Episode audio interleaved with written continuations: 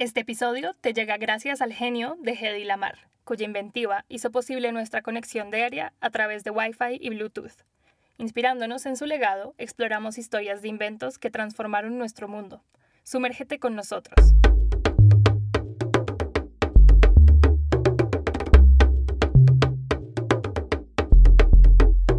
En la vida tenemos que atravesar dificultades para aprender, crecer y hacernos más fuertes. Esto es cierto para cada individuo, pero también para la humanidad en sí. No se preocupen, este no es un episodio de filosofía, no hablaré de budismo ni de Nietzsche, más bien es una lección de resiliencia, ingenio y tecnología. Según Hegel, la historia humana atraviesa un proceso dialéctico. El estado actual de las cosas, el punto de partida, se enfrenta a una contradicción que lleva a un conflicto y resulta en una conciliación, o a veces fusión. Ya sé, ya sé, dije que no era un episodio de filosofía, pero denme un momento, esto tiene un sentido, ya voy para allá. Veámoslo concretamente, en un ejemplo simplificado que probablemente le va a poner los pelos de punta a los estrictos teóricos. A principios del siglo pasado dominaban regímenes monárquicos imperialistas europeos, Inglaterra y su combo. Este era el estado de las cosas, sin embargo, los ideales políticos, económicos y sociales de esa época se enfrentarían a propuestas nuevas que contradecían su existencia, los nacionalismos, el comunismo, entre otros. Esto resultaría en un par de conflictos militares. Nada grave, solo dos guerras mundiales que desestabilizarían profundamente el orden existente, poniéndolo de cabeza, y resultaría en la dominación de dos modelos, el liberal democrático, representado por Estados Unidos, y el comunista, representado por la Unión Soviética. Es precisamente a raíz de ese conflicto que surgen los ideales que predominan en la era en la que vivimos ahora, esas cosas bonitas que defiende la ONU, derechos humanos, soberanía de las naciones, etc. Pero como les dije, este no es un capítulo de filosofía. En medio de esos conflictos también surgieron los inventos tecnológicos que impulsaron la siguiente fase del desarrollo humano. La dificultad tiene la capacidad de sacar el lado recursivo del ser humano. En medio de un conflicto surge la necesidad de sacarle la ventaja al otro.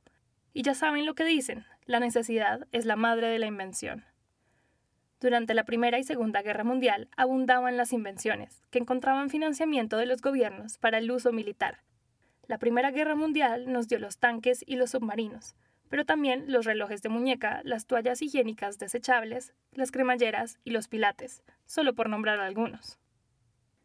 La Segunda Guerra Mundial, por otra parte, trajo varios inventos militares que frecuentemente usamos o consumimos, como el microondas, las Pringles, el GPS, el nylon, el teflón, los computadores, los jeeps, en fin.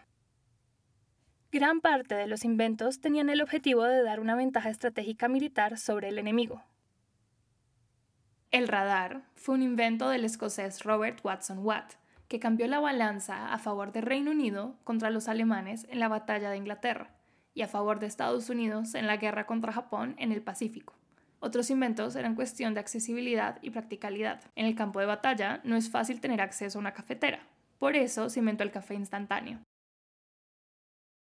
Sin embargo, no podemos caer en la trampa de creer que todos estos inventos eran producto de mentes científicas brillantes con batas blancas en laboratorios, de científicos excéntricos que tocaban los bongos, ni de esbeltos físicos teóricos en los álamos. Algunos inventos venían de personas poco tradicionales y pueden ser los más ingeniosos. La tecnología de salto de frecuencia es uno de ellos. Durante la Segunda Guerra Mundial, la vulnerabilidad de las comunicaciones en el campo de batalla representaba un serio problema, ya que el enemigo podía interceptar o bloquear las señales de radio. Por ejemplo, durante las batallas marítimas era esencial guiar armas como los torpedos por señales de radio hacia sus objetivos. En particular, los barcos estadounidenses enfrentaban a los submarinos alemanes, lanzando torpedos guiados por radio. Sin embargo, estas señales podían ser fácilmente detectadas, haciendo que los torpedos se desviaran de su curso o quedaran completamente inutilizados antes de alcanzar su objetivo. La tecnología de salto de frecuencia sincronizada era una forma ingeniosa de resolver este problema. Fue ideada por la actriz austriaca Hedy Lamar y el pianista George Antheil, que le pusieron al servicio del gobierno de Estados Unidos. Era su forma de contribuir a la guerra. Años antes, Antheil había creado una composición novedosa, el Ballet Mécanique, usando 16 pianolas mecánicas que se sincronizaban para tocar la pieza. Esto inspiró el concepto detrás del invento. Lamar y Antheil idearon un sistema en el que tanto el transmisor, en este caso el barco, como el receptor, el torpedo, cambiarían de frecuencia de forma coordinada, siguiendo un patrón que solo ellos conocerían. De esta forma, serían los únicos siguiendo la transmisión, evitando que el enemigo detectara o interfiriera la señal, ya que no se transmitía en un solo canal, sino saltando entre varios, similar a cómo se cambian las notas en una pieza musical. La tecnología de salto de frecuencia luego pasaría a inspirar el espectro ensanchado que usamos para comunicaciones inalámbricas, como el Bluetooth, GPS y Wi-Fi.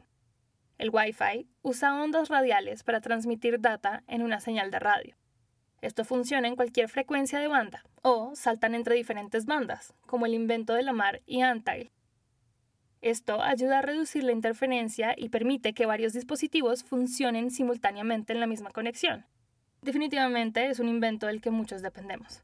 Sin embargo, en su momento fue desestimado. Desafortunadamente, una de las desventajas que enfrentaba Lamar por ser estrella de Hollywood era que su belleza y fama a menudo eclipsaban su ingenio ante los ojos de muchas personas. Lamar, que había sido nombrada la mujer más hermosa del cine, se hizo famosa con una película checa llamada Éxtasis, en la que protagonizó la primera escena desnuda de la historia.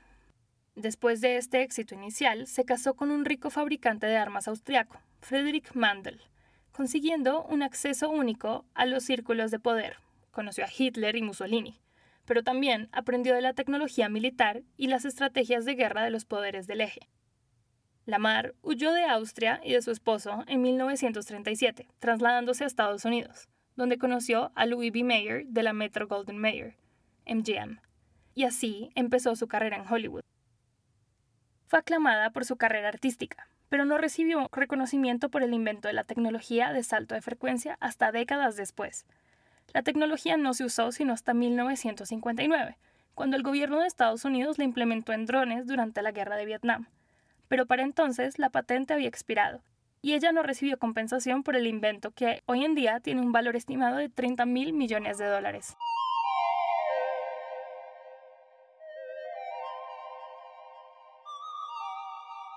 En este episodio hemos viajado a través de la historia, desentrañando cómo los momentos de mayor adversidad han sido también fundamentales para la genialidad y el progreso. La historia de Hedy Lamar es un recordatorio de este fenómeno. Una estrella de cine, reconocida por su belleza, escondía detrás de su fachada pública una mente ingeniosa, capaz de concebir un invento que se convirtió en la piedra angular de las tecnologías que hoy en día forman el tejido de nuestra vida cotidiana es un símbolo de cómo la innovación a menudo surge de los lugares más inesperados y de personas subestimadas por sus contemporáneos.